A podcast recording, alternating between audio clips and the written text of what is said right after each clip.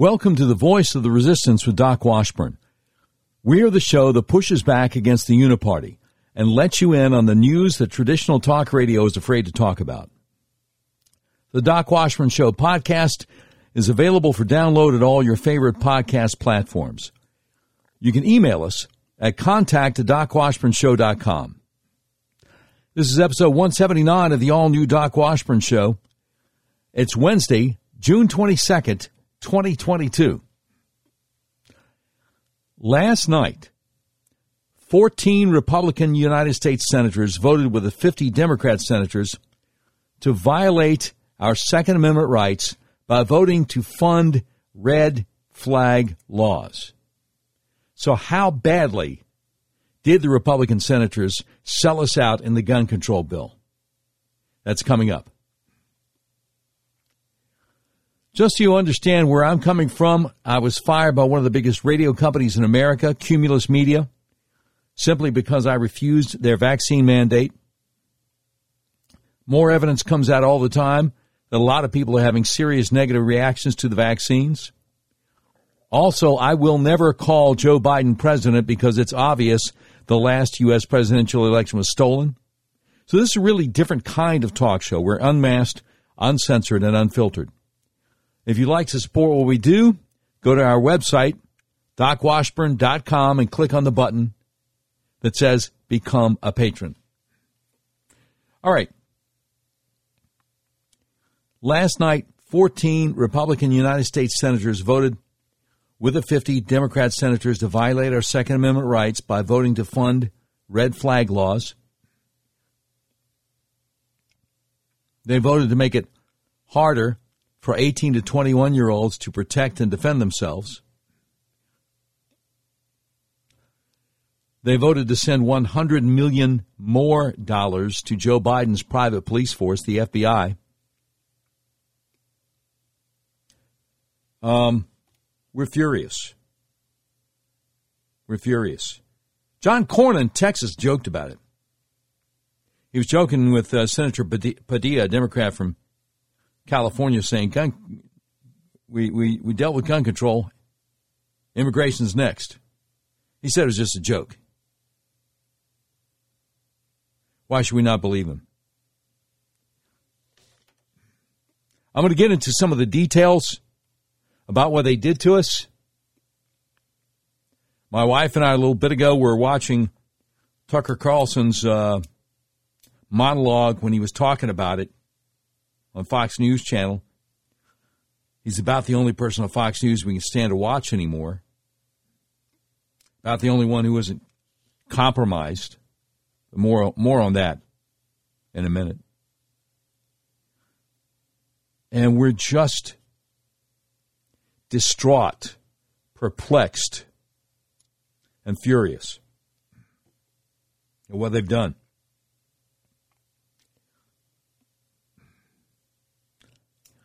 And I told her, I guess it's. Um, well, I didn't mention this to her yet. I will after the podcast, but I guess it's time for I Told You So, Chapter 2. What a Republican running for governor should say at this point is if my state legislature passes a red flag law bill, I will veto it. See, because what the federal bill does it gives federal funds to states that want to pass their own red flag laws. In other words, somebody can call the cops because she doesn't like you, you're a conservative, get a judge to sign off, and the cops come and get your guns, and then good luck on due process. Good luck trying to get them back. You can have a lawyer, but you'll have to pay for it. You'll have to pay for your own lawyer to try to get your guns back. That's what they signed off on.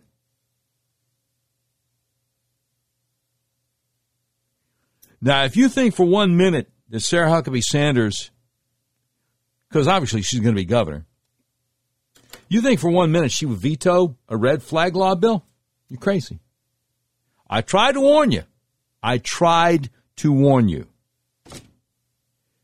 So this is I Told You So, Chapter 2.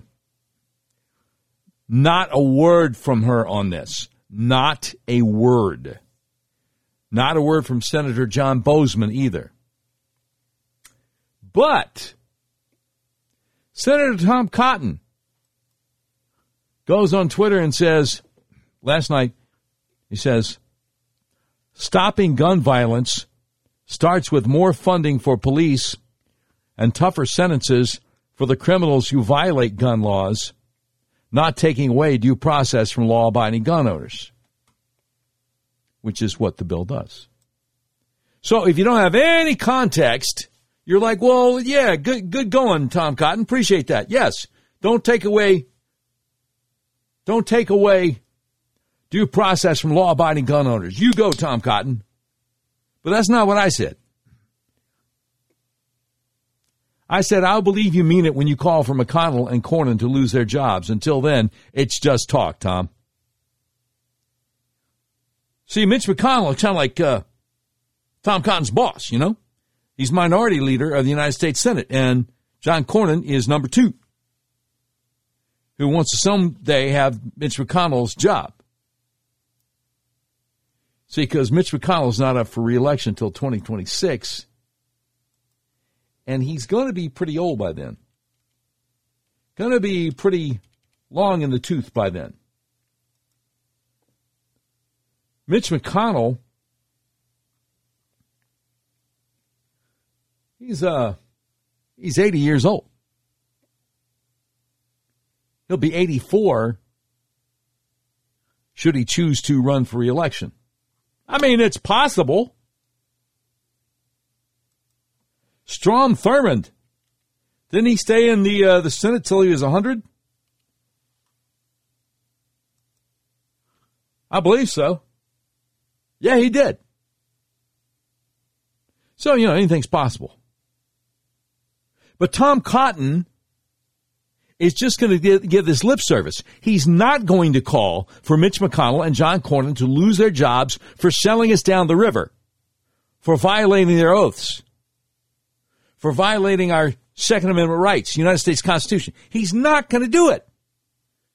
Neither is Sarah Huckabee Sanders, next governor of the state of Arkansas, the state I happen to be doing this show in. Neither is Senator John Boozman, the other U.S. senator from Arkansas nobody's ever heard of, but is running for reelection.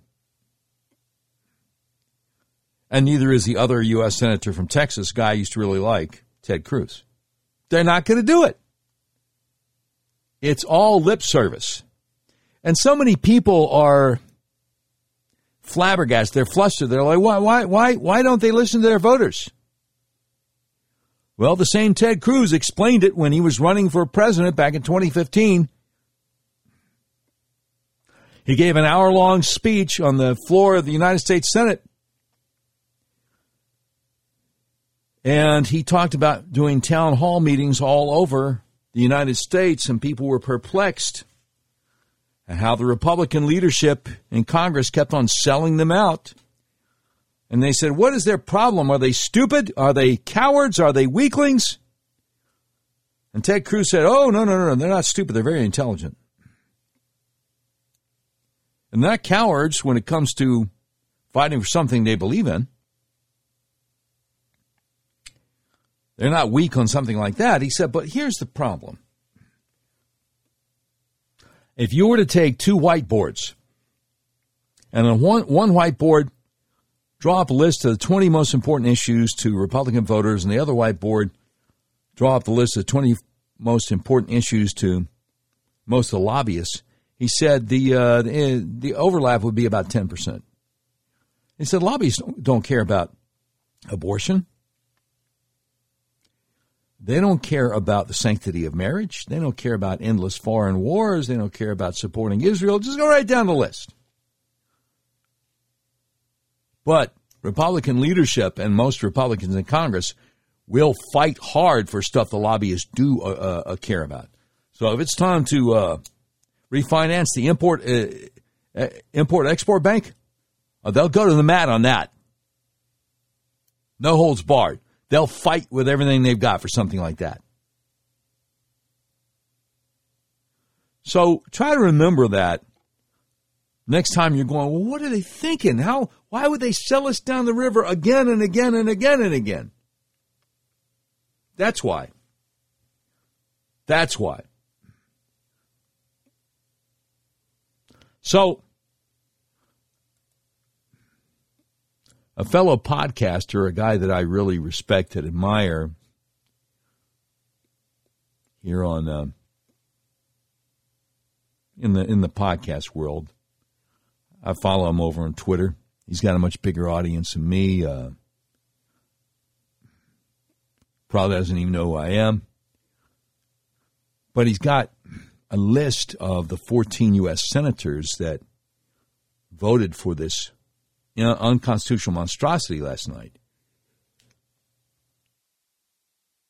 And he says every single one must be primaried and beaten.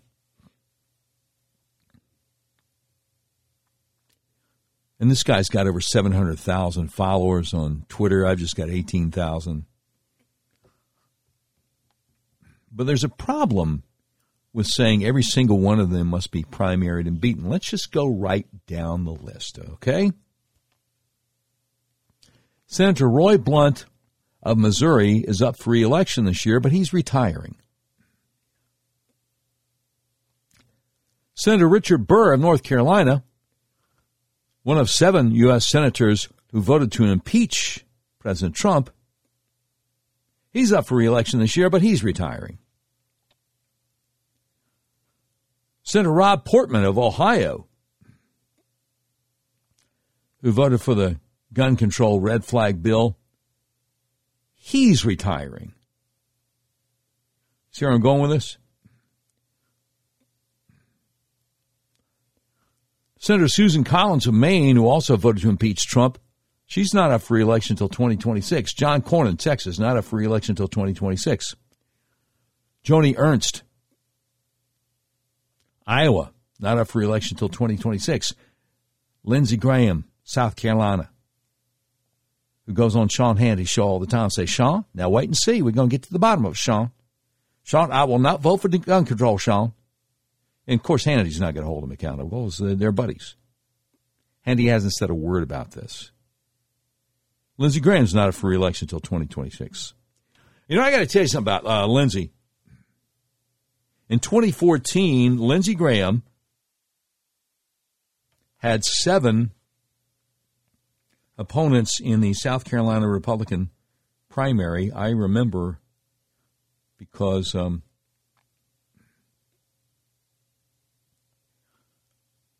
I was uh, doing some radio work in Charlotte, North Carolina, and a lot of the coverage area for the radio station was in South Carolina.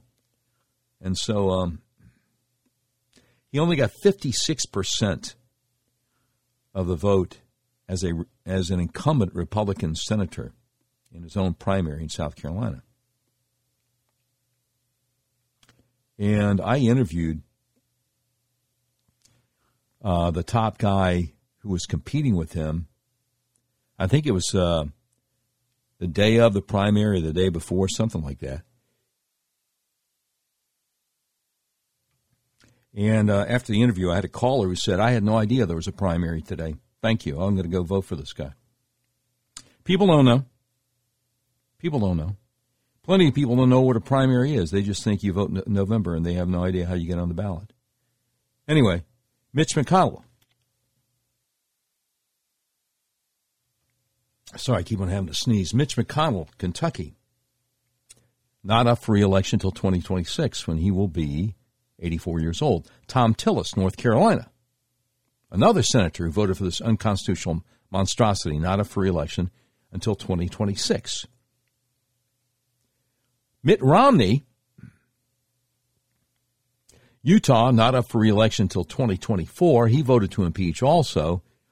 And I don't know. I would think that since he is the most well known Mormon in the United States, he will be reelected with no problems, regardless of how he votes, because. Now, I hope I'm wrong. Republican voters in, uh, in Utah, please, uh, here in a couple of years, prove me wrong on that. But when he ran for U.S. Senate Utah the first time in 2018, everybody knew the guy was no conservative. And there was a uh, local politician there in Utah, Republican who is conservative, who ran against him in the primary, and uh, Romney got 70% of the vote for an open seat. Got it? So, you know, maybe the fact he voted for this, maybe the fact that he voted to impeach Trump might give him some problems getting reelected in a couple of years, but um, I'm sure he's one of those guys who think that uh, people do not have long memories. Shelley Moore Capito, West Virginia, a state that went overwhelmingly for Trump. She voted for this monstrosity. She's not up for election until 2024.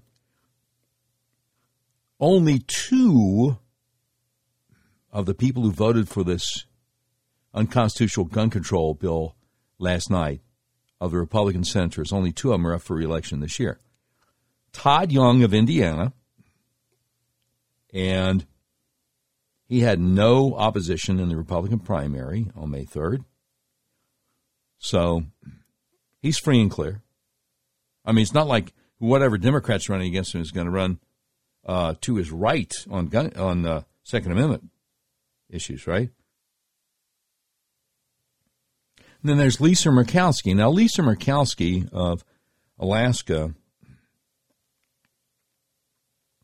her primary is not until August 6th, and it's some kind of jungle primary where the person with the most votes may not even wind up on top. I, I don't understand it, but I'm sure that uh, she's probably feeling pretty good about her chances to get reelected uh, even though there is another Republican running who Trump has endorsed. We'll see what happens.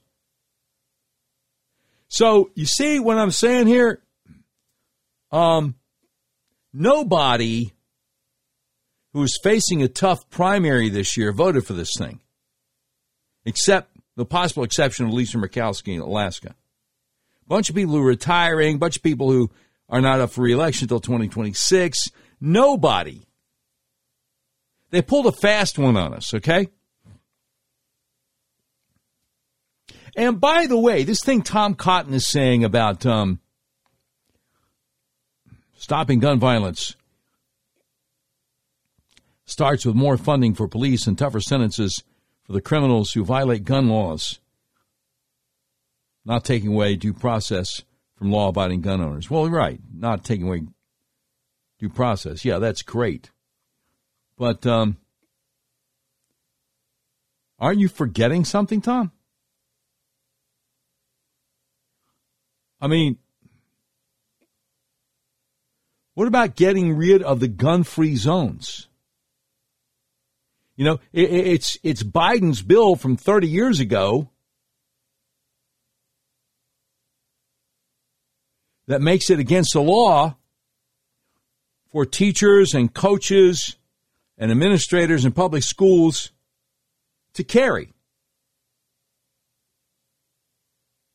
The blood of these children is on Joe Biden's hands.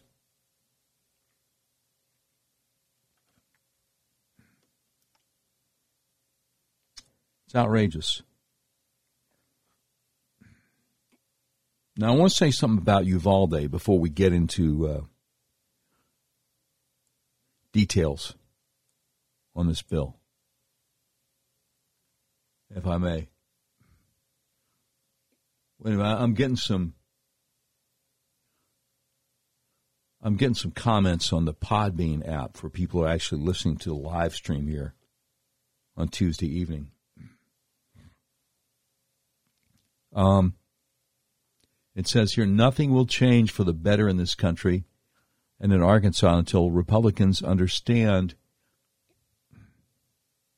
that kissing the rear of Democrats doesn't accomplish a thing. The word Republican does not also mean conservative. It is way past time for a new conservative party. Yeah, well, see, the problem is they're doing what the lobbyists want them to do. And then she says, and Sarah's silence on the Senate's gun control bill only means she's agree, uh, means she agrees with it. Well, either that or she's not paying attention. She doesn't even know it happened. Uh, somebody else says Lindsey Graham is a chameleon, is what he is. Uh, he says, You might be right about all this, but what sort of shenanigans will come before us before these senators are up for reelection? Yeah, who knows? Ah, I, I agree. He says, I hope I'm wrong. Well, one shenanigan is Joe Biden said back on March 24th there are going to be food shortages in this country. Right? And yesterday I quoted um,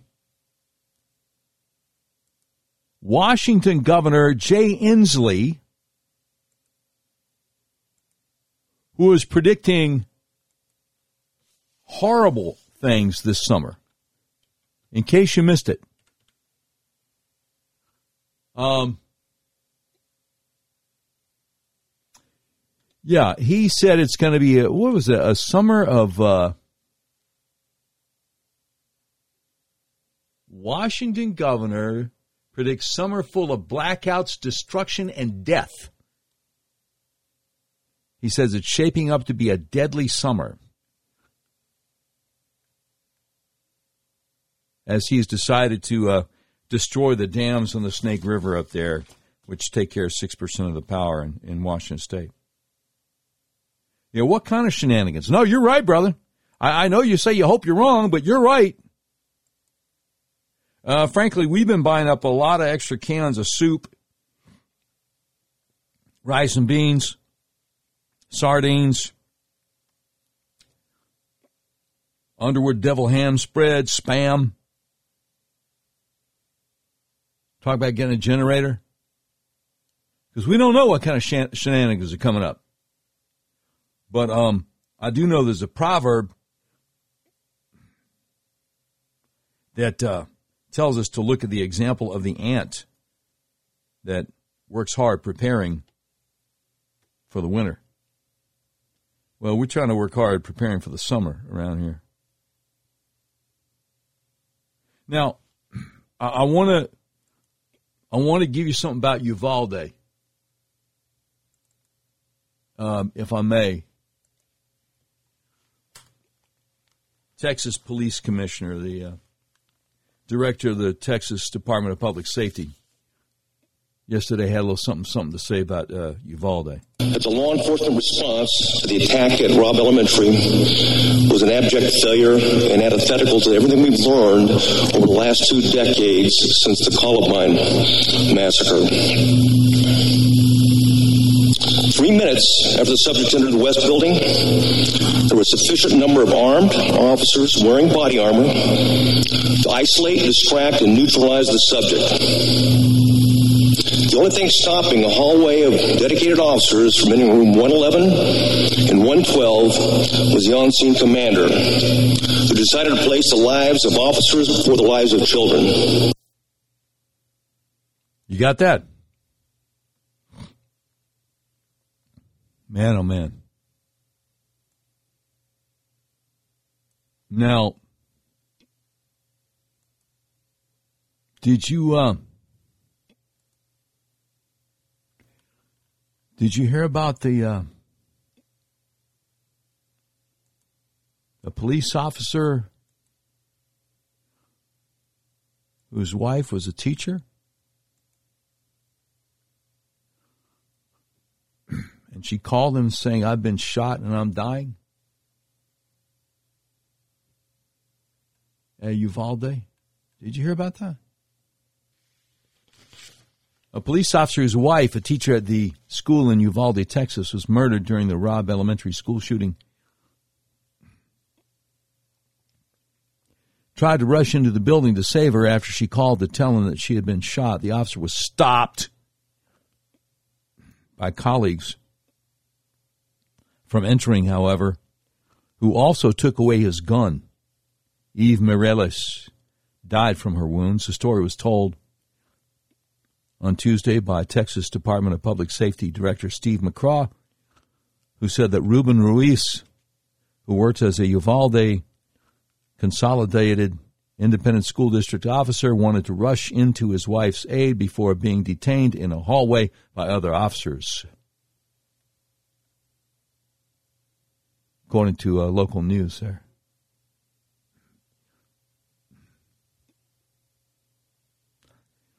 McCraw said, We got an officer whose wife called him and said she'd been shot. She's dying.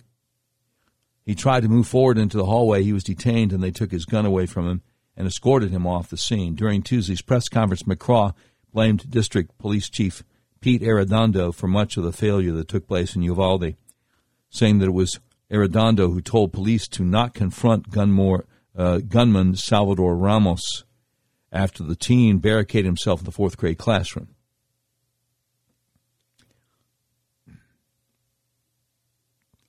McCraw called the police shootings response an abject failure and said the police were on the scene within minutes of the gunman entering the building but did not act for over an hour. He said, Three minutes after the subject entered the west hallway, there was sufficient number of armed officers wearing body armor to isolate, distract, and neutralize the subject. The only thing stopping a hallway of dedicated officers from entering room 111 and 112 was the on scene commander who decided to place the lives of officers before the lives of children. The officers had weapons, the children had none. The officers had body armor, the children had none.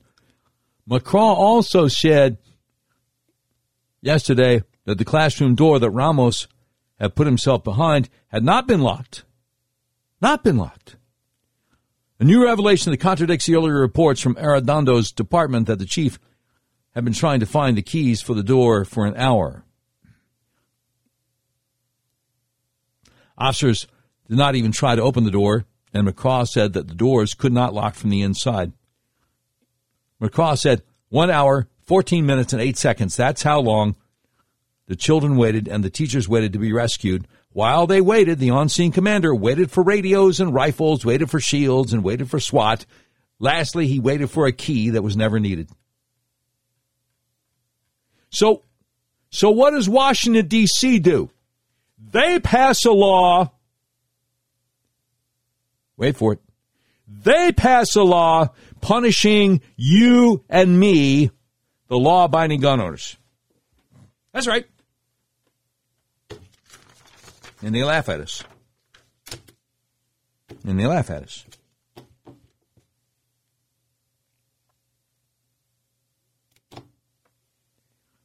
Tom Cotton says stopping gun violence starts with more funding for police and tougher sentences for the criminals who violate gun laws, not taking away due process from law abiding gun owners. Okay, so, Tom, more funding for police, tougher sentences for criminals who violate gun laws. That sounds kind of like after the fact kind of stuff, right?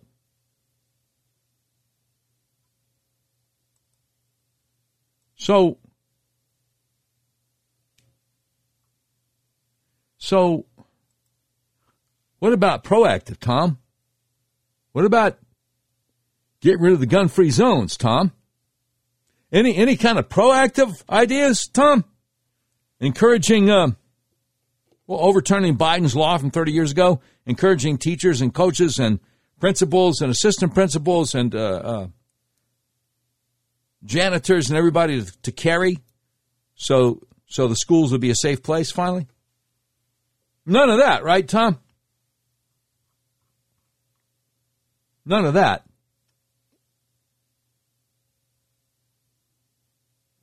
And he's actually talking about running for president in 2024. How about that? So let's see. Um, we got the U.S. Senator Tom Cotton from Arkansas talking about running for president. U.S. State Governor Asa Hutchinson from Arkansas talking about running. Everybody thinks that Sarah Huckabee Sanders doesn't want to be governor for four years. She think about running for president? The Arkansas lane's going to be pretty crowded. Republican primary, 2024. You know what? If they don't get the uh, the voter fraud fixed in Wisconsin, Michigan, Pennsylvania, Arizona, and Georgia, we will never have another Republican president. You know, Tom complains about Biden a lot. Tom Cotton complains about Joe Biden a whole lot. Well, so do I. So do a lot of us. But um, his complaints are a little bit different because Tom had a chance to stand up and at least make his voice heard. You know? Tom Cotton earlier today said, like his policies, Biden's speech on gas prices was confused and incoherent. And I responded out there on Twitter. Gee, Tom, if only he hadn't been allowed to steal the election, you had a chance to speak up. Quiet as a church mouse, so. He wasn't going to speak up. Now, why do you think that is? Why do you think that is? I uh Oh no. Oh my goodness. I made a big mistake earlier. Let me tell you what I did. I was looking for an article. Um, I couldn't remember exactly where it was. And so I clicked on the history on the um, on the internet, and uh, oh, I found the article, search history, that kind of thing, and unfortunately, I had the um, the tab open for the Podbean app. And so all of a sudden the article winds up on that tab. I'm like, oh no. So I hit the back button to go back to the Podbean app, and all the comments from earlier were wiped out. And I mean, I hope I didn't knock a bunch of people out. You know, I had people in, in, in here commenting, um, and all those comments are gone. So I hope I didn't knock y'all out. And I apologize if I did. I am uh, technologically challenged sometimes. You know what I'm saying, Holmes? So I just want to say um, we're, we're going to get to more details about this gun control bill from last night. But uh, I really appreciate our friends and advertisers making it possible for us to do what we do here every day. If you tried to buy a car recently, you realize there's such a chip shortage, you may have a hard time finding what you're looking for. People I know have actually bought vehicles from hundreds of miles away from where they live. That's where Red River Your Way comes in. Red River Your Way is a big old car dealership in the middle of the USA that believes in freedom, including your freedom to buy a car, truck, van, or SUV the way you want to. You can buy online and they'll drive it to you no matter where you are. Red River Your Way wants to make your car buying experience as easy and transparent as possible. That's why they've added technology to their website that puts you in complete control of your payment options and allows you to complete the entire purchase process online. But don't worry, Red River experts are still here to help you every step of the way if you have any questions. Red River makes it so easy. As you browse their selection, you'll see each vehicle has a button that says explore payment options on it. Clicking that button guides you through a few easy questions and then create personalized payment options you have complete control over. All you have to do is adjust your preferences and all the math happens automatically so you can figure out what monthly payment works best for your budget. Red River Your Way makes car buying online easy. Your whole car buying process is completely transparent. If you want to buy a car, truck, van, or SUV, order online from the nationwide car dealer that believes in freedom the dealer that will deliver your vehicle to your front door no matter where you live. RedRiverYourWay.com. You will be glad you did. We talk a lot about pushing back against the overreach of the federal government. What better example would there be than Obamacare? Are you like most Americans? Did Obamacare, the so-called Affordable Care Act, make your health care more expensive? Does your health insurance premium feel like a second mortgage? Does your sky high deductible prevent you from going to the doctor? Do your sky high copays keep you from going to the doctor? If you answered yes to any of these questions, you need to go to a website called myfamilyhealthplan.com. When you click on myfamilyhealthplan.com, you see the big bold letters, affordable plans. Save 30 to 50% on premiums, personalized health coverage, low to no deductible, no copays. And then that big, beautiful red button that says schedule call now. You click on the red button, you book a free consultation with my friend Art Wilborn. He makes sure there are no gaps in your coverage and he also makes sure that your personalized health coverage gives you a plan that doesn't force you to cover things like abortion, horrible things which would deeply offend your deeply held religious beliefs. MyFamilyHealthPlan.com. Affordable plans. Save 30 to 50% on premiums, personalized health coverage, low to no deductible, no copays. Click the big red button, schedule call now, book a free consultation with Art Wilborn. He makes sure there are no gaps in your coverage. Save money on your insurance at myfamilyhealthplan.com. All right, let me ask you this. Does your financial advisor take the time to listen and get to know you? Is your financial strategy personalized for you and your family? Will your financial advisor be there as your life and financial situations change? When you work with Jonathan Presswood, he focuses on what's important to you.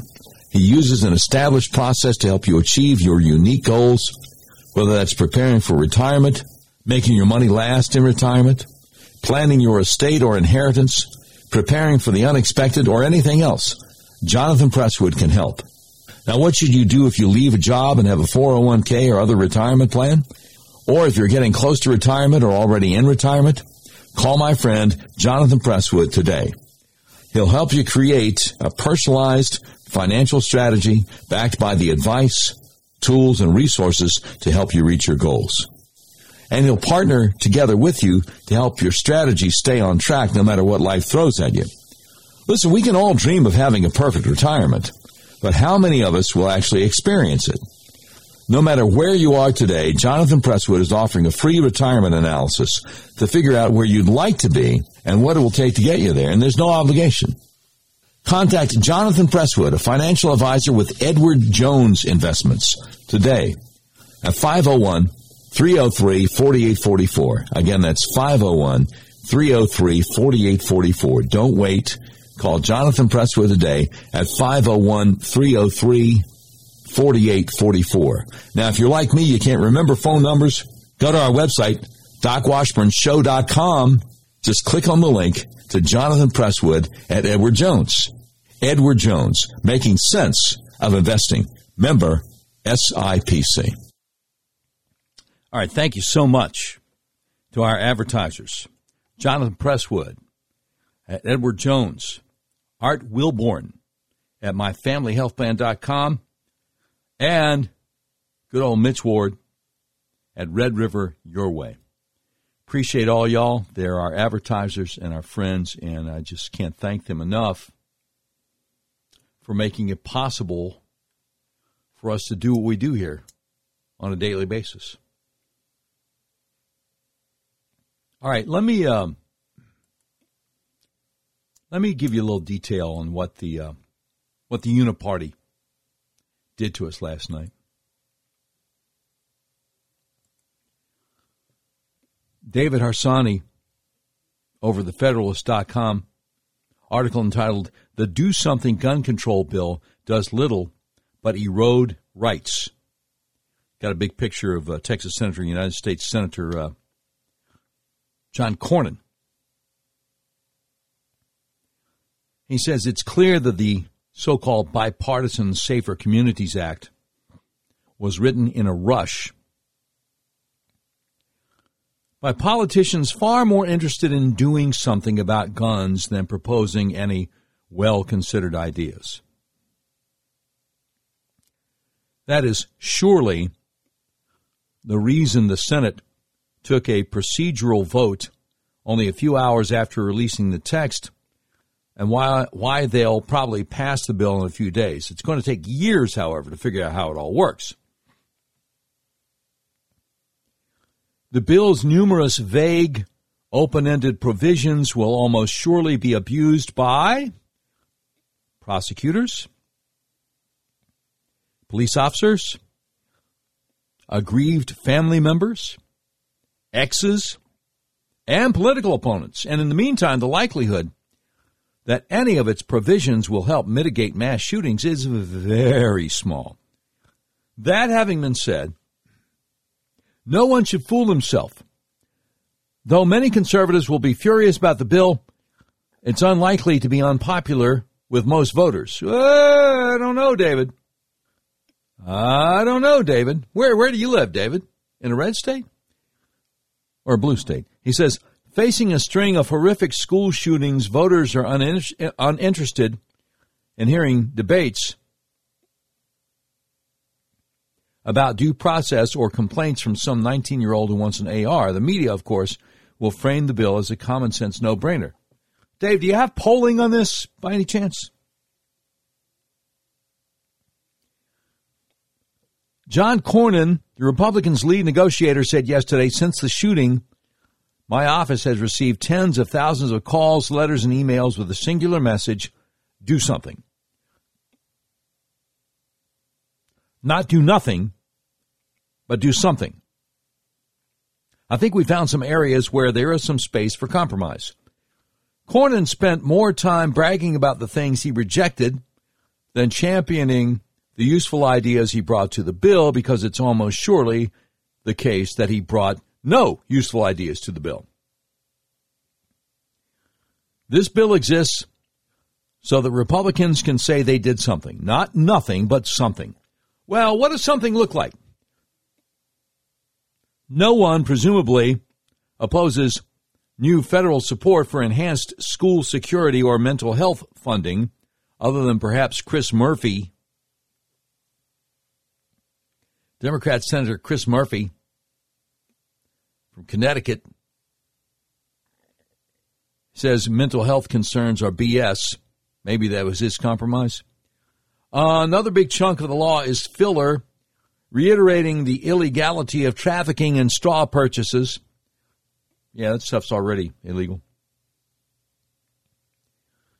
Gun control advocates often point to the low. Pro- oh, no, wait a minute, wait a minute. He said no one presumably opposes new federal support for enhanced school security or mental health funding. Well, I mean, who decides who's mentally ill? Are you mentally ill if you believe in a six day creation a little over 6,000 years ago? Huh? Are you mentally ill if you believe there are only two sexes, male and female, and there's no difference between gender and sex and you can't change it? Huh? Who decides? Yeah, I'm not so sure about that, David. I mean, I could go on and on and on, right? He says gun control advocates often point to the low prosecution rates for those crimes, gun trafficking, straw purchases, but that has far more to do with authorities failing to enforce laws that already exist than a lack of them. On federal red flag law funding, perhaps the most controversial provision, the bill makes a big show of demanding protection for due process rights and against infringement of the Constitution. It demands there be penalties against abuse of the program. Well, all that is unenforceable, as Republicans know. A number of blue states have already passed red flag laws that nullify gun rights on the word of third party accusations, sometimes ex parte. That means a judge holds a hearing to decide whether the cops are going to take your guns away and you don't even know about it.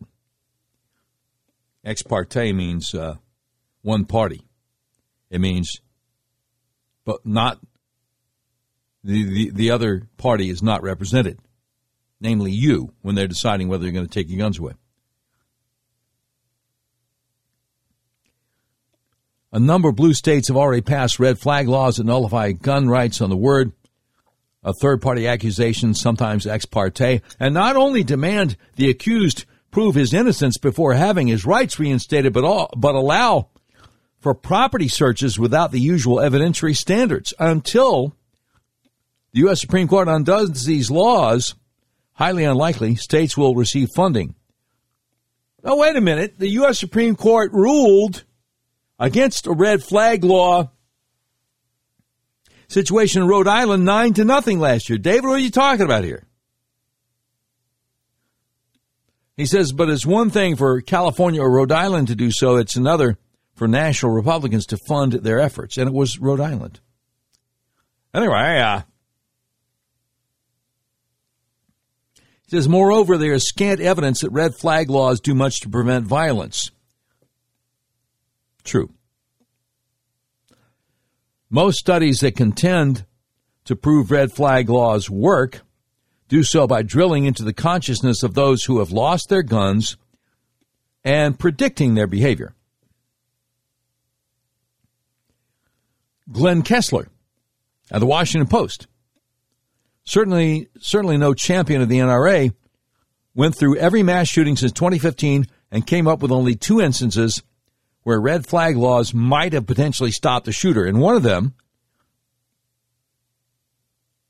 the Parkland, Florida high school massacre, the police had ignored outright threats made by the shooter that would already have allowed them to take away his guns. Yeah, but see, they could have done that even without red flag law.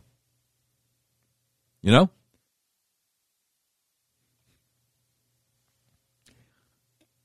The bill will also close off the so called boyfriend loophole so that not only spouses, but anyone convicted of a misdemeanor violent attack who is in a continuing serious romantic, uh, relationship of a romantic or intimate nature between two people can have their guns removed.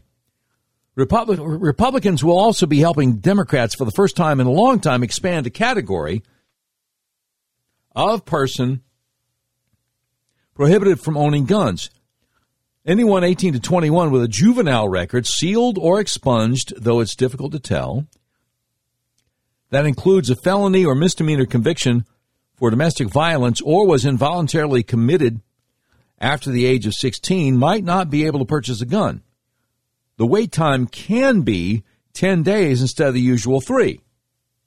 It is unclear to me if this means Americans of any age will be barred from purchasing a gun if they had a juvenile record. The entire section is a mess. In the end, though, nothing will change in our political environment. Today, the corrupt corporate media and the Democrats, but I repeat myself, will herald the law as breaking a logjam, the first gun safety law in 30 years. This is untrue. Congress has passed numerous gun laws, thousands of gun laws and regulations exist in the United States. No right has ever been more regulated, and in a few days, Democrats will return to accusing Republicans of supporting terrorism and abetting the murder of children. Senators like Chris Murphy will be back to demanding bans on semi automatic rifles and arguing for backdoor national registries.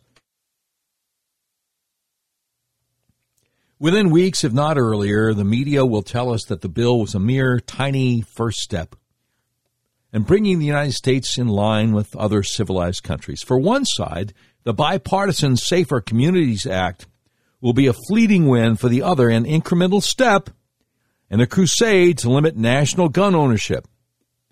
That's a David Harsanyi, senior editor of the Federalist. A good article there. You know, I, I can't agree with everybody 100% of the time, but good article. And as a matter of fact, uh, U.S. Senator Dick Durbin from Illinois is always is already saying, "Well, this is maybe a, a tiny first step." a tiny first step in the right direction.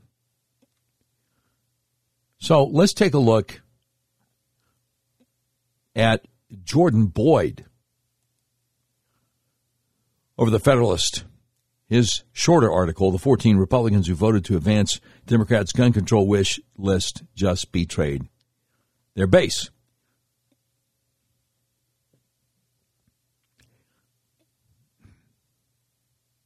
He says 14 Republican senators betrayed their voter base Tuesday night when they voted to advance a gun control bill that concedes key constitutional ground to Democrats in their gun, grab, gun grabbing wish list.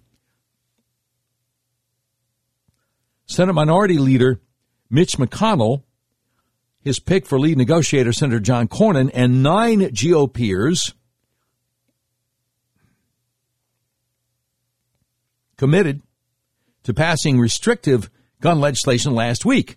When the bipartisan group of senators finally produced the rushed bill's text, Republican Senators Joni Ernst, Todd Young, Shelley Moore Capito, and Lisa Murkowski joined the legislation's authors, except for Senator Pat Toomey, who was absent, to ram it through the upper chamber and then to the House of Representatives as soon as possible. Pat Toomey is the retiring U.S. Senator from Pennsylvania. at a time when inflation exacerbated by federal spending is at all time highs. More than a dozen Republican senators voted to proceed with legislation that funnels billions of dollars to states and government agencies, including the FBI, under the guise of stopping future deadly, future deadly shootings like the one in Uvalde, where 19 children and two teachers died after a shooter entered an elementary school through a back door and was not stopped by law enforcement until an hour later. Try an hour and 17 minutes later. In reality, the bill is littered with vague language about, quote, dating partners, unquote, and red flag laws which allow law enforcement to temporarily confiscate guns from someone the government deems a danger to the public or themselves, which could easily be exploited by partisan bureaucrats.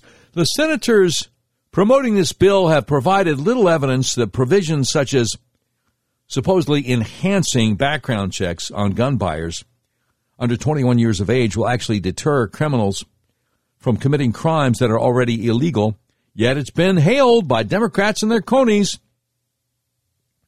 and the corrupt corporate media as the biggest firearms legislation since 1994.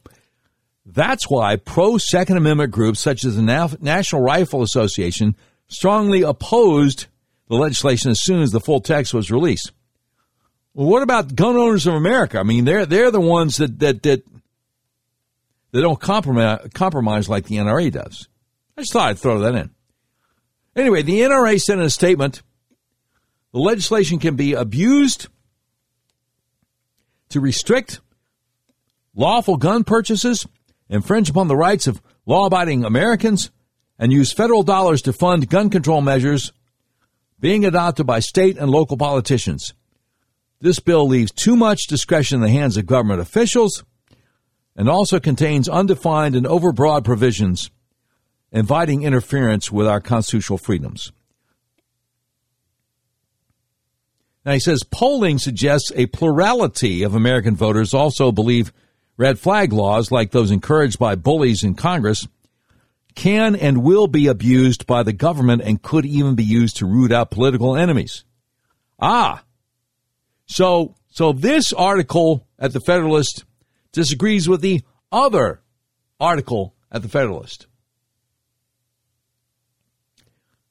He links to this poll from the uh, Trafalgar Group, Trafalgar Group, perhaps, from um, just yesterday. National Issues Survey, red flag laws. Do you believe that the red flag gun control laws designed to temporarily take guns away from individuals has the potential to be abused by local authorities and government officials to disarm their political opponents and or citizens who disagree with them. 46.7% of the respondents said yes. Only 30.8 said no and 22.5 said, well, we don't know. Not sure. So there's your plurality of people who have some sense. He says specifically more than 72% of Republican voters oppose red flag laws on the grounds they could easily be turned against anyone who disagrees with the regime. Some of those voters with strong convictions against gun restrictions were likely in states such as Kentucky, Texas, North Carolina, South Carolina, Maine, Louisiana, Missouri, Utah, Ohio, West Virginia, Iowa, Alaska, and Indiana, many of which are Republican controlled. But instead of their interests being accurately represented by the politicians sworn to consider their concerns in Washington, D.C., thousands of voters' constitutional rights were handed, handed on a silver platter to Democrats by GOP leadership. Yeah, that's messed up. That is messed up. Congressional Democrats like Murphy and their allies in corporate media have already admitted that they received considerably more than Democrats hoped for initially. That's why John Cornyn of Texas was loudly booed and heckled for the duration of his speech at the Lone Star State's GOP convention last Saturday Despite facing significant backlash from his home state, Cornyn showed no remorse for failing to protect Texas constituents' Second Amendment rights. Instead, he doubled down and smeared the people who elected him to office by calling them a mob.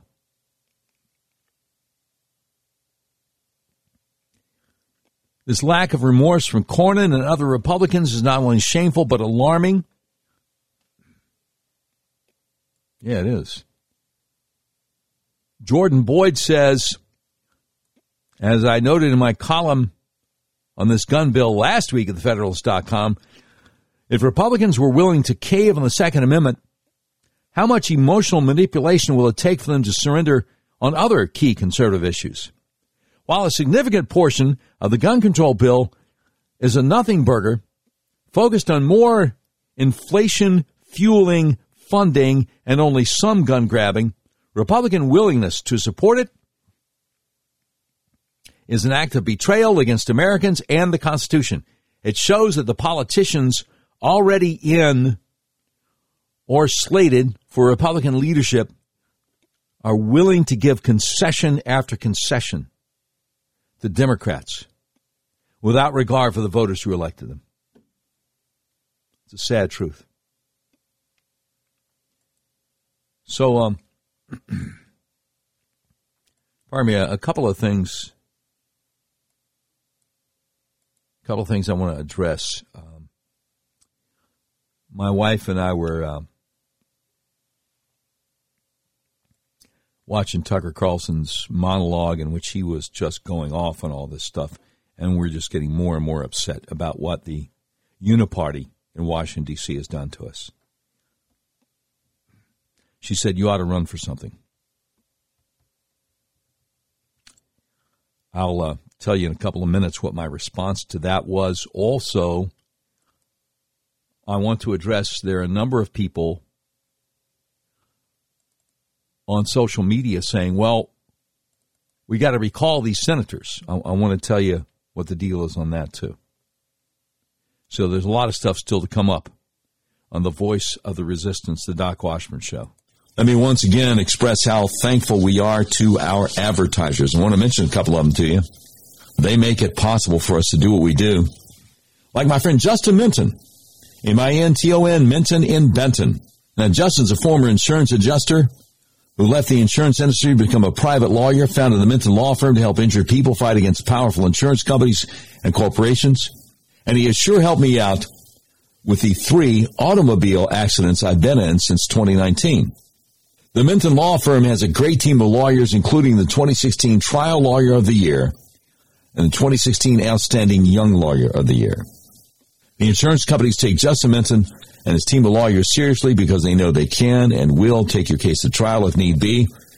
So whether you want to go to trial or settle out of court, it's a really good idea to have a knowledgeable trial attorney on your side. Justin's team aims to bring justice to clients who've been injured and need somebody to stand up for them.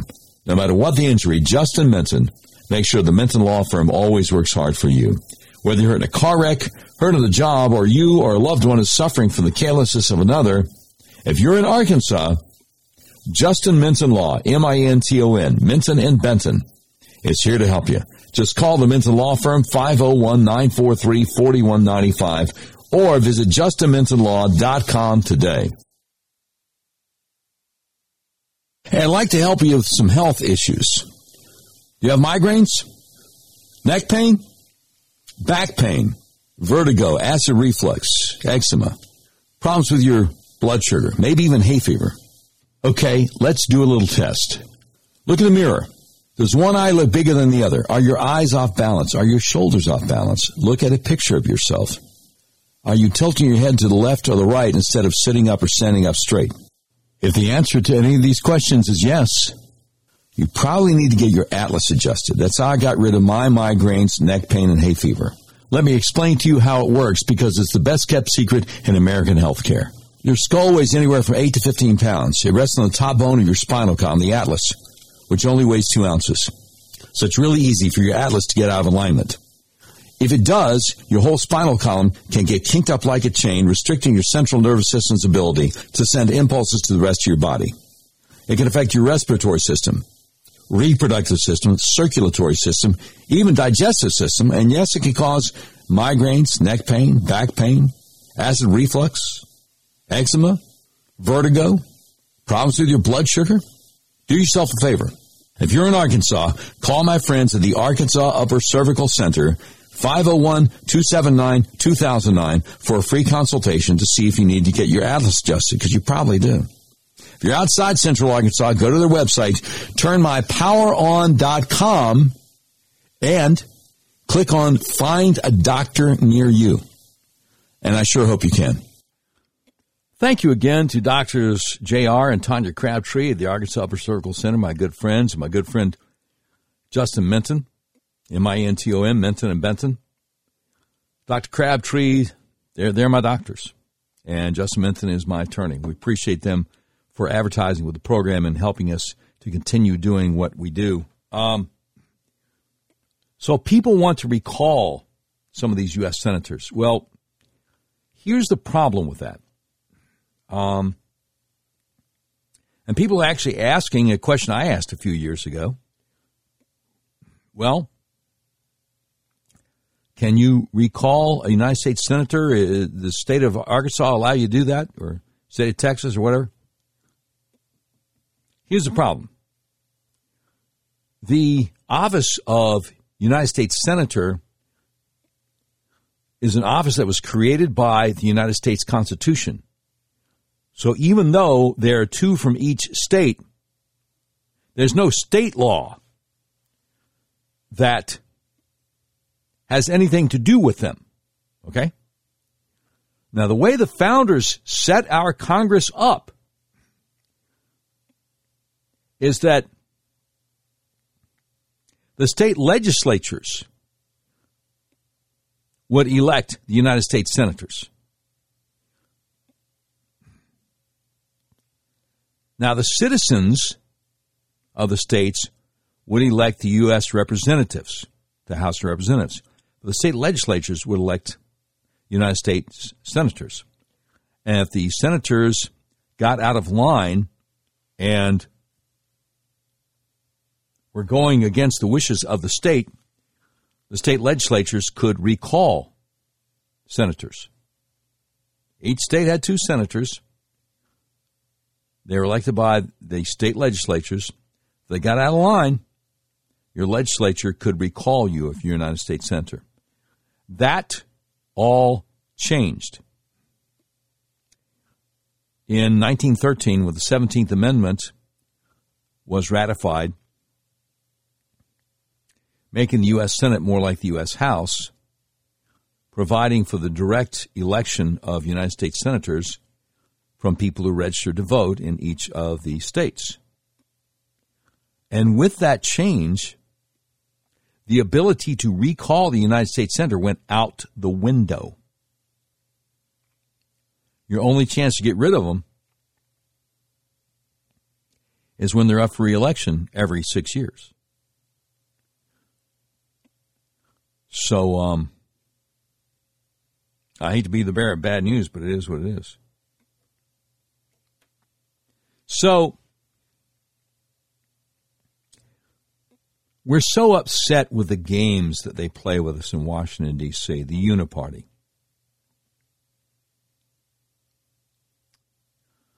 And um,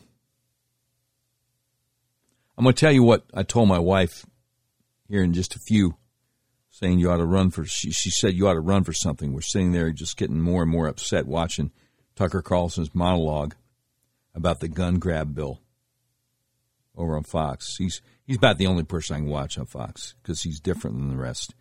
He doesn't seem to be buying into the propaganda that everybody else is trying to push. But let me uh, let me share this thing with you here. First, Mary Chastain over at legalinsurrection.com. The great Mary Chastain. Her article entitled 14 Republicans Vote Yes to Advance Gun Legislation. Subtitle The Second Amendment is crystal clear and not hard to interpret. A well regulated militia being necessary to the security of a free state, the right of the people to keep and bear arms shall not be infringed. She says, Ladies and gentlemen, do not ever forget that these 14 senators voted yes during the initial vote for a gun deal led by Texas Senator John Cornyn. It's just a vote to advance the gun legislation bill, but still. These 14 senators betrayed their oath to uphold the Constitution. The Second Amendment is clear as day. It's time to buy more guns and ammo cowards. They only had an hour to read the 80 page bill before voting.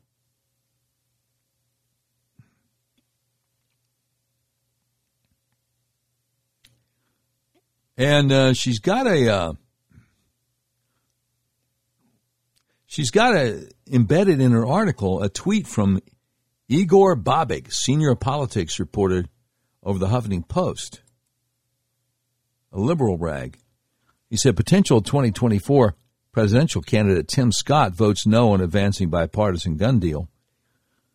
He seemed to have a hard time deciding, hanging around the floor for a long time. At one point, he pulled aside Joni Ernst, who voted yes. Another point, uh, oh, no, Joni Ernst, who voted yes, and John Barrasso, Wyoming, who voted no. So she points out the names of the people who voted in this thing, the 14 names I already gave you. Republican Senators Pat Toomey, Pennsylvania, and Kevin Cramer, North Dakota, did not vote. She said, Will all these Republicans vote for the bill in the final vote? I want to say no. Boy, oh boy, do I want to say no, but I bet the majority of them will. This is a disgusting thread and more proof that politicians don't care about you and me and the Constitution this thread from this Igor Bobic guy, Huffington Post, who says Cornyn overheard on the Senate floor saying, It's only 80 pages long. How long do you need to read it? Jane Chastain says, Me, a ginger, you know, redhead, has more of a soul than John Cornyn. I'm seething right now. If Cornyn asked me this question, I would have unloaded my Yankee ways on him. No nice Southern lady for this man. Another tweet from Igor Bobic, Huffington Post, who said, Inside the room, there was a jovial mood. John Cornyn and Kyrsten Sinema kept ribbing Republicans who were lagging, asking why it took so long to read an 80 page bill. Schumer thanked Republicans who voted aye one by one, even Susan Collins. Democrat rank and file were shaking John Cornyn's hand. Thom Tillis snapped a pic a picture of the Republican yes list. She says, Mary Chastain here says, Senator Sinema, I like you, but for the love of everything in this world, do not ever rush anyone to read a bill, no matter how long it is.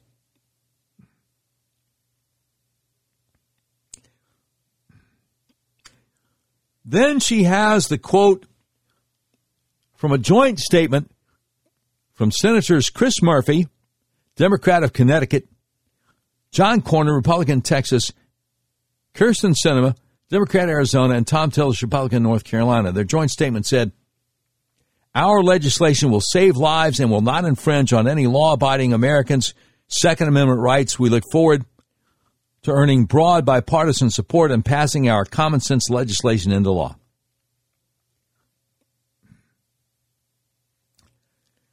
And she says, oh, the Second Amendment doesn't have a but or except for in it. The bill will allow the removal of firearms if a person is determined a danger to him or herself or others. It would also prohibit dating partners or recent dating partners convicted of domestic violence from purchasing, purchasing a firearm. But you can have your right back if five years have elapsed from the later of the judgment of conviction or the completion of the person's custodial supervisory sentence, or if you haven't been convicted again. A requirement for purchases for people between 18 and 21 year old gun purchasers. They need to review your juvenile and mental health records. So in order to, for a legal adult to purchase a gun, they have to consent for the government to look at their mental health records. It can take up to 10 days if the government finds areas of concern. So who gets to decide on the mental health aspect? See, see, this is something I was alluding to earlier. Do not ever use mental health. It's a slippery slope. She says, I have depression and anxiety. I've never ever had thoughts or even blips of thoughts of harming myself or anyone else. But we can see how a doctor could fudge someone's record or lie about a patient to make sure they don't get any guns. The Second Amendment doesn't say a person has the right to bear arms except if they're convicted of domestic violence or deemed a danger to themselves or others. I don't care what the courts have said. The Second Amendment states a well regulated militia being necessary to the security of a free state, the right of the people to keep and bear arms shall not be infringed. Shall not be infringed. No but, no except for. And then she links to the 80 page bill. So, as my wife and I were becoming more and more incensed watching Tucker Carlson's monologue on Fox News, she said, Well, you ought to run for something. I said, Honey, I already did that. She said, I know, but you, you ought to run for something else. And um, I didn't know what to tell her. Um,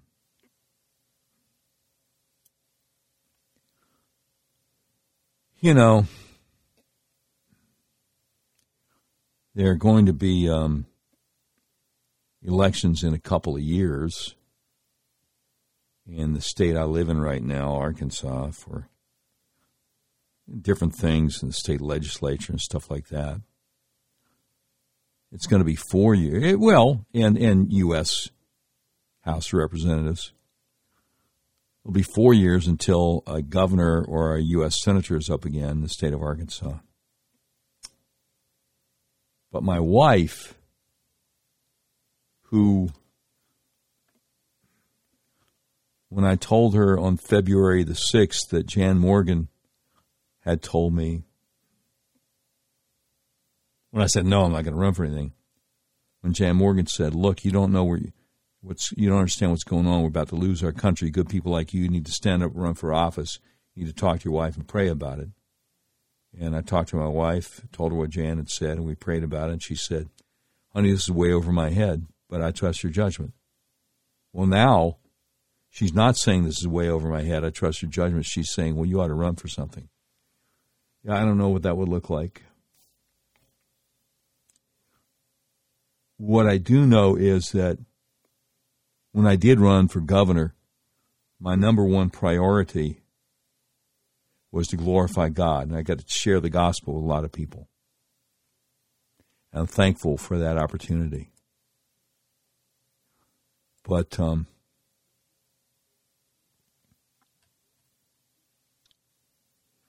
but we didn't have a chance to beat the juggernaut of the Huckabee campaign because she had over fourteen million dollars, and I only raised eighty thousand. I mean, it was enough to get um, almost sixty thousand people to vote for me, so that was pretty cool.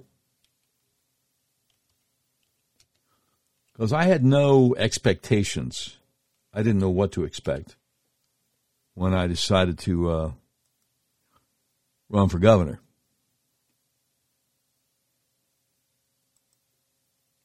I did not know what to expect.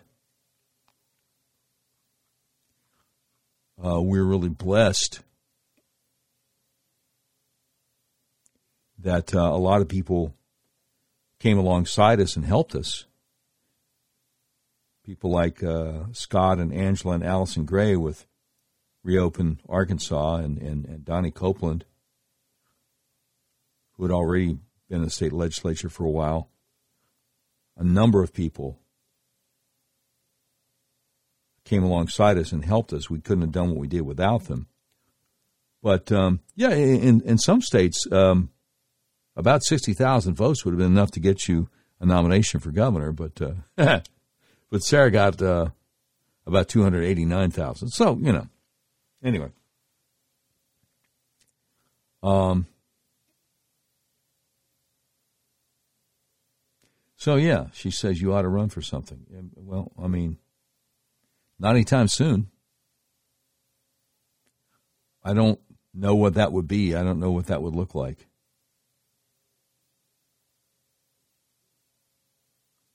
So anyway, be that as it may, I just thought I'd put that out there for you. I mean, frankly, I'm trying to figure out how to get back on the radio. I mean, forgive me if I said this before, but I, I, I can't remember. Um, when I was doing local talk radio in Little Rock, Arkansas,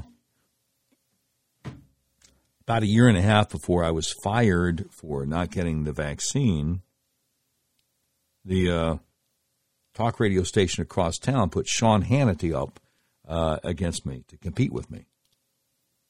And Hannity, after Rush passed away, Hannity became by default the most listened to radio talk show host in America.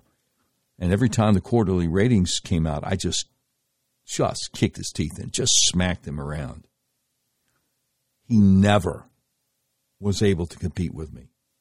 I think some of the ratings periods he might not even showed up at all. So, um, he's still the most listened to radio talk show host in America and has very little competition. Um, a couple of guys are on, uh, you know, a number of different stations at the same time, but they just they don't really do anything against him in the ratings. So it stand to reason that a guy who did compete with him in the ratings not only competed but just crushed him.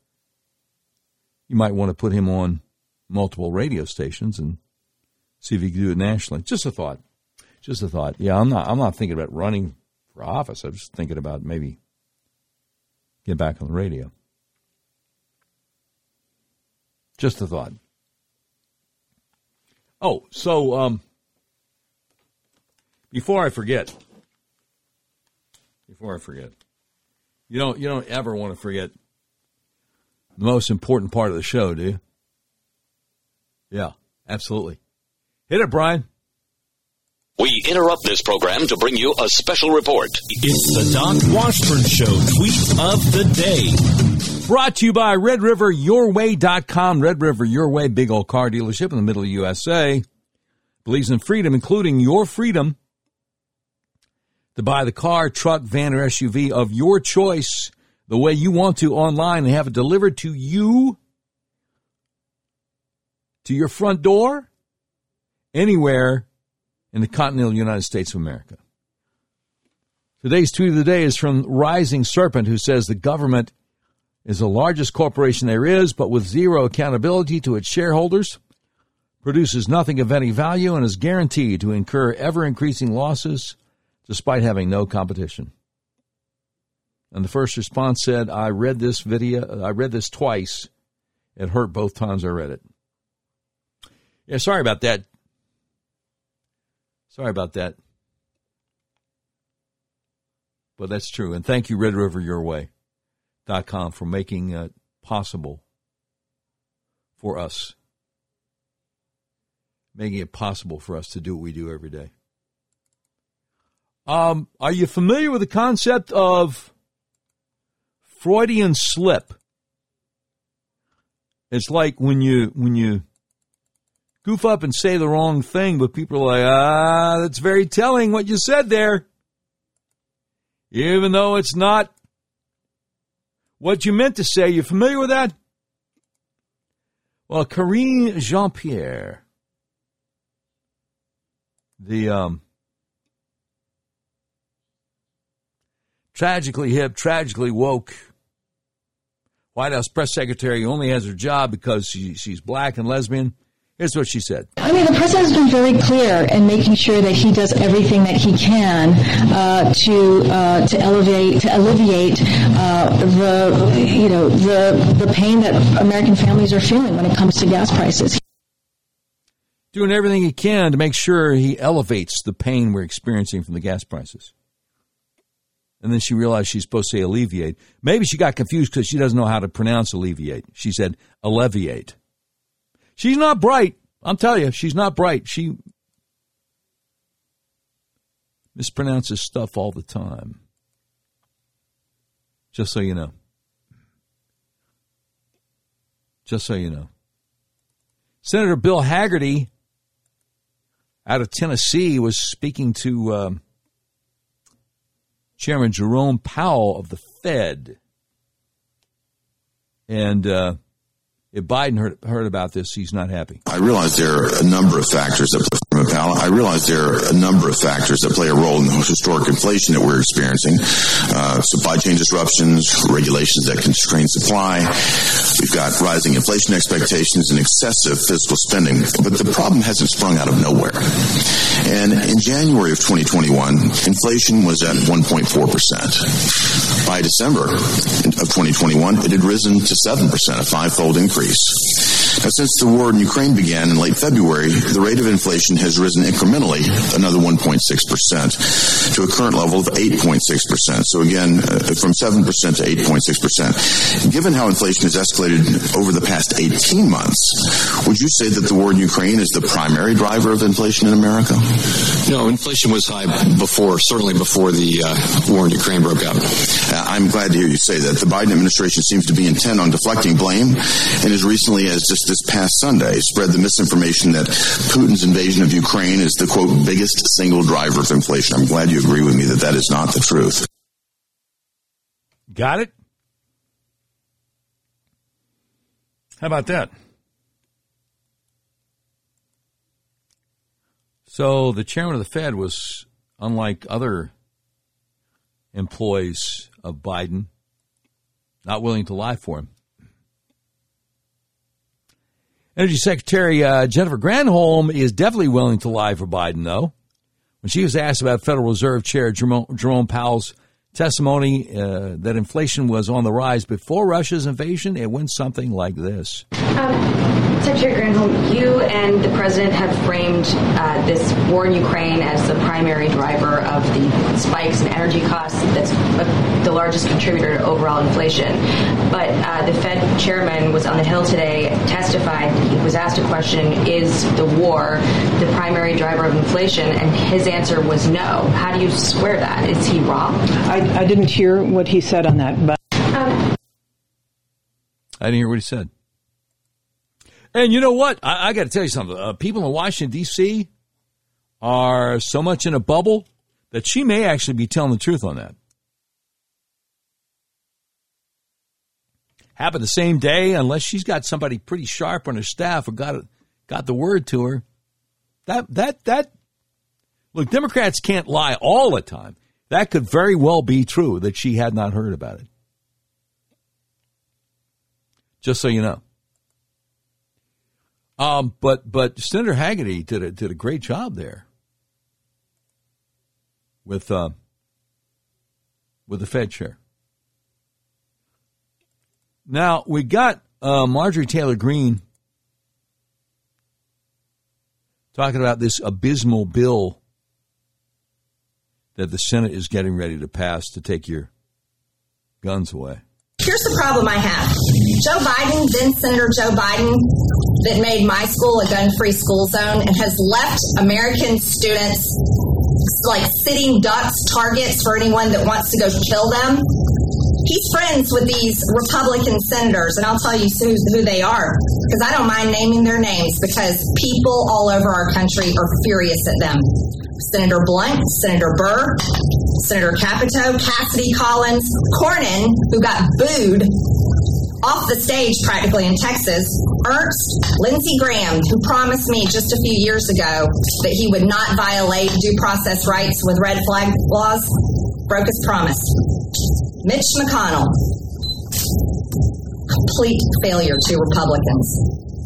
Murkowski, Portman, Romney, Tillis, Young, these are the Republican senators that Republican voters do not support anymore. We've got to change our Republican Party, and it needs to happen right here. Because if we don't start defending Americans' freedoms and rights and putting America first, our Republican voters are not going to want to put us in charge. We need to do a better job. The Senate gun bill is a complete failure, and I'm so happy with our House GOP leadership saying that they're voting no against this bill and whipping against it. That's something I am extremely pleased with, and I know Republican voters and independents and Amer- uh, gun owners, period, are going to be thrilled with. Well, that's great. But since Republicans don't have the uh, majority in the House, that's not going to stop it.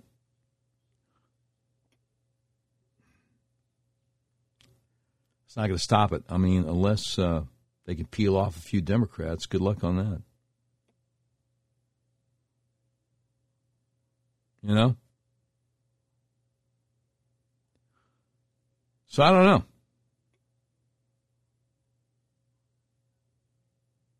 I don't know. Tom Fitton over at uh, Judicial Watch says breaking.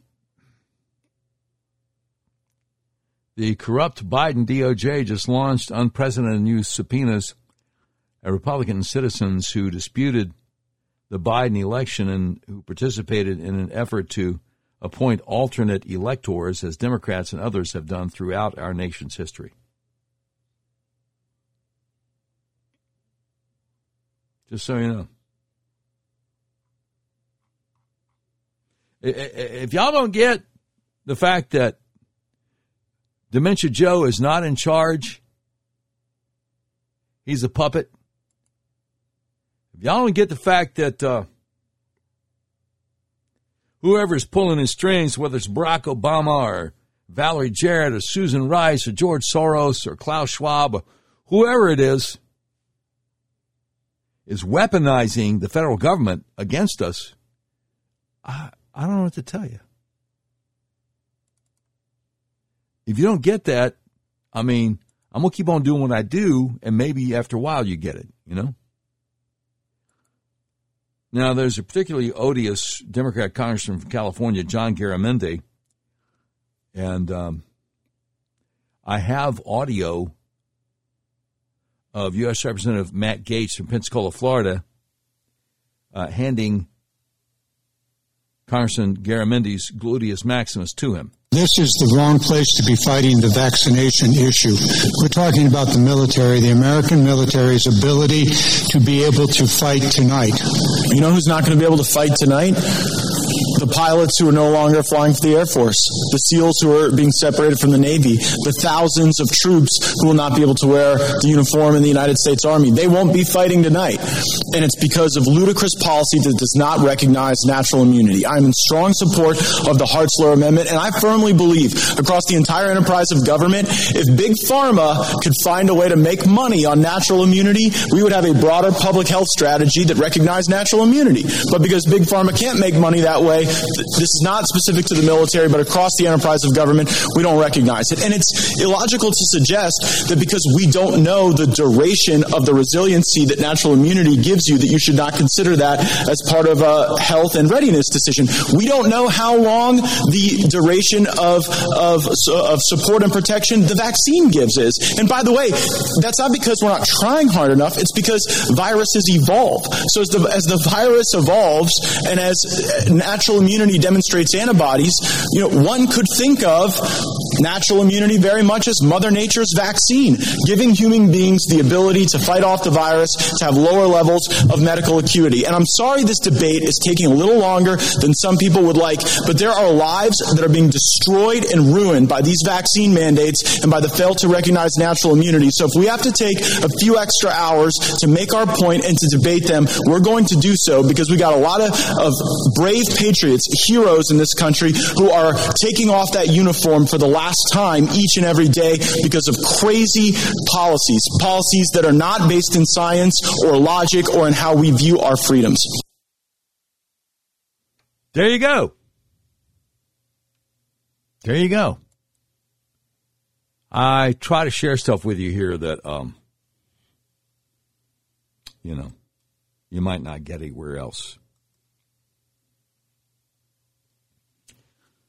So, Red Steez over Twitter, uh, Stephen L. Miller says one day after the White House says they don't foresee a recession, Forbes says Dow plunges 400 points as Wall Street banks warn of significant downturn and raise recession odds. See, I don't know much about the stock market, but what I do know is that is it, it, it predicts the future. You know, it's got to look at what the future likely will hold, and so the stock market looks at all kinds of different. Uh, all kinds of different possibilities.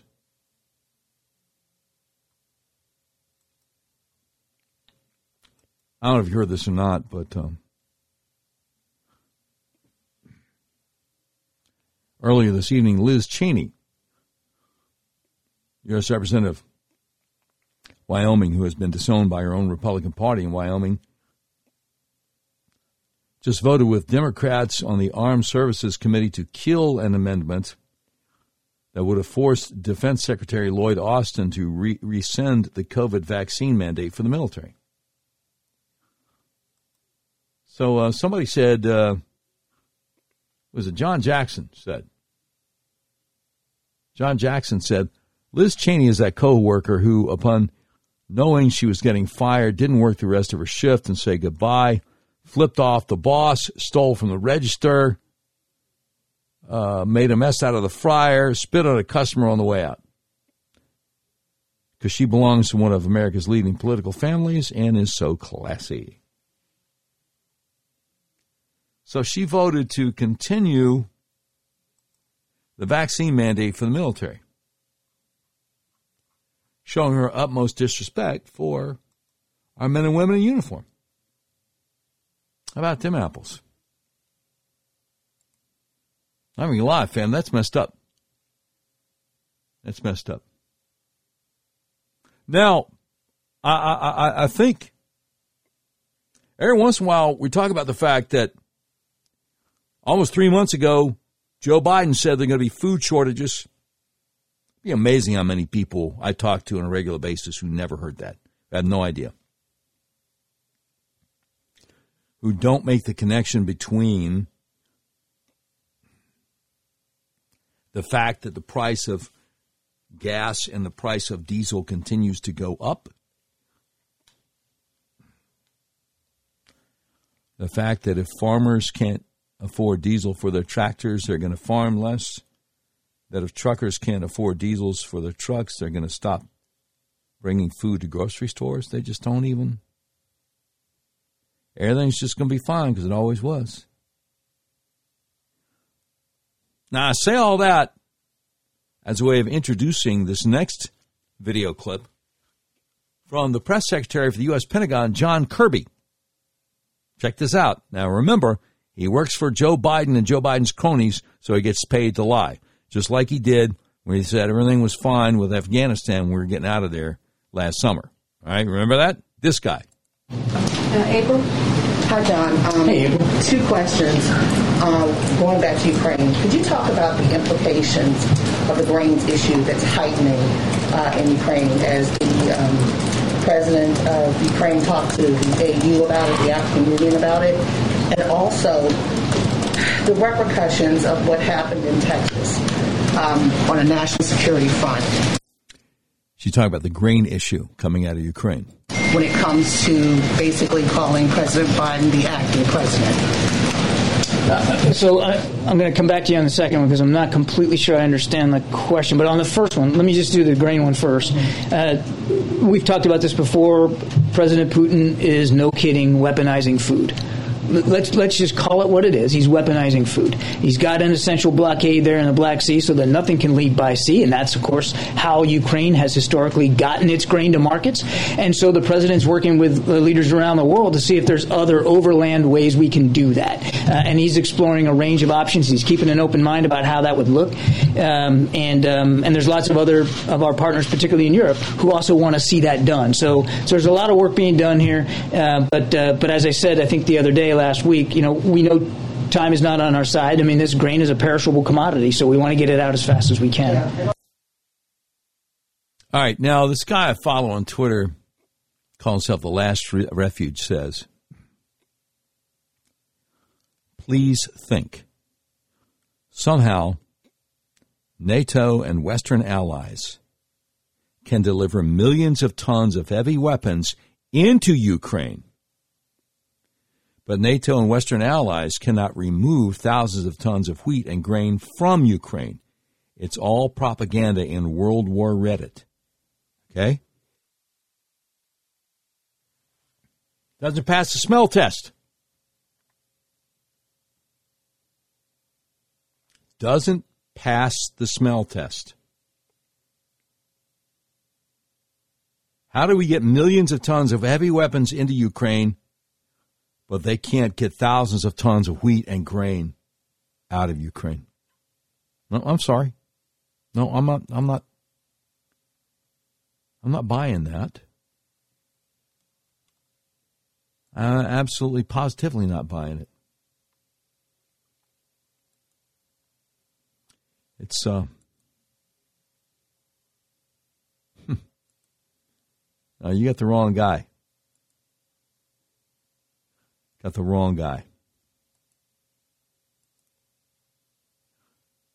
So,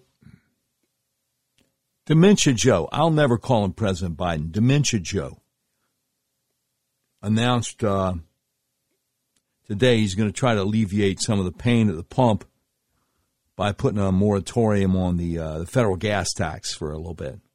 Hear about that? Spencer Brown at townhall.com says Biden's new gas tax plan will backfire on him for one big reason. Heard about this? Anybody talk to you about this? Here's the deal. And I'm never going to call him president, so we'll call him something else. As usurper Biden makes his call for a federal tax holiday for unleaded and diesel gas taxes, there is, as usual, an irony that undercuts his supposedly brilliant idea to help Americans who've seen gas prices more than double in the less than two years since he took office. Biden's plan, which relies on Congress for implementation, is to suspend federal fuel taxes for three months, a time frame that conveniently runs up until just before the midterm elections as Biden's party receives continually sinking approval for its handling of the economy. Biden also called for states to similarly waive their taxes on regular and diesel fuel, which a few have done already. While state taxes, while state gas taxes vary, the federal taxes Biden is hoping Democrats in Congress will suspend amount to about 18.5 cents per gallon for gasoline and about 24.5%, 24.5 cents per gallon for diesel, saving Americans around 3.5% at the pump. According to Forbes, the average American would save less than $10 each month if the federal tax were suspended. Considering gas prices have doubled since he took office and the May Consumer Price Index showed gasoline is up more than 50% over the last 12 months, Biden's attempt to look like he's coming to the rescue of struggling Americans is almost as bad as White House's claim that 4th of July cookouts were 16 cents cheaper last year. Biden's former boss, then President Obama, doubted the worth of a federal gas tax holiday and called such an idea a gimmick back in 08 when he was running for president. But there's another problem with the likely result of a suspended gas tax that contradicts one of Biden's biggest talk points. As Forbes explained recently, cutting gas taxes does nothing to address supply and potentially increases demand. So you could easily see gasoline prices quickly rebound back to where they are now following a gas tax cut. It's just that the 18 cents that is currently captured by the federal government would just move elsewhere in the supply chain. It would improve the profits of the retailer, refiner, and oil producer to varying extents. So a sudden decrease in price due to the federal tax being waived would spur Americans who've been hesitant to fill up their tanks to head to the local gas station and take advantage of the reduced price. This increased demand will in turn drive up the price, potentially higher than it was before the federal tax was suspended. Then, because Americans still need gas, the demand increased prices would see more money flowing not to the Federal Highway Trust Fund where collected gas taxes go, but to the oil and gas industry that Biden has accused of making too much money in the first place. That is, Biden's plan he says, to help Americans who he claims are being burdened by a greedy, profit hungry oil and gas industry will likely see greater profits for that very industry. It's a plan so Biden esque, it's hard to believe it's not satire. And signaling more Democrats in disarray, days are ahead. Even members of Biden's own, farmly, uh, own party on Capitol Hill are starting to point out the contradiction between who he blames for high prices and who will benefit from his plan. Even House Speaker Nancy Pelosi was tepid and noncommittal when asked if she would answer Biden's call for action. Amazing, isn't it? At Spencer Brown over townhall.com, Biden's new gas tax plan will backfire on him for one big reason. Amazing. All right, you've been listening to episode 179 of the all new Doc Washburn Show. The views and opinions expressed on the Doc Washburn Show do not necessarily reflect those of our advertisers, but they love us and we love them. Today's program has been produced by Tim Terrible, directed by Mick Messy. This has been a terribly messy production. Portions of today's show will be taken overseas and dropped. If you'd like a transcript of today's episode of the all new Doc Washburn Show, Simply peel the roof off a Rolls Royce panel truck and send it to Mansour's Computer Solutions, seventh floor of the ephemeral B. Smoot Building, Whitehall, Arkansas, in care of Sheriff Mansour Sempier X. Bound. That's the way it is. Wednesday, June 22nd, 2022.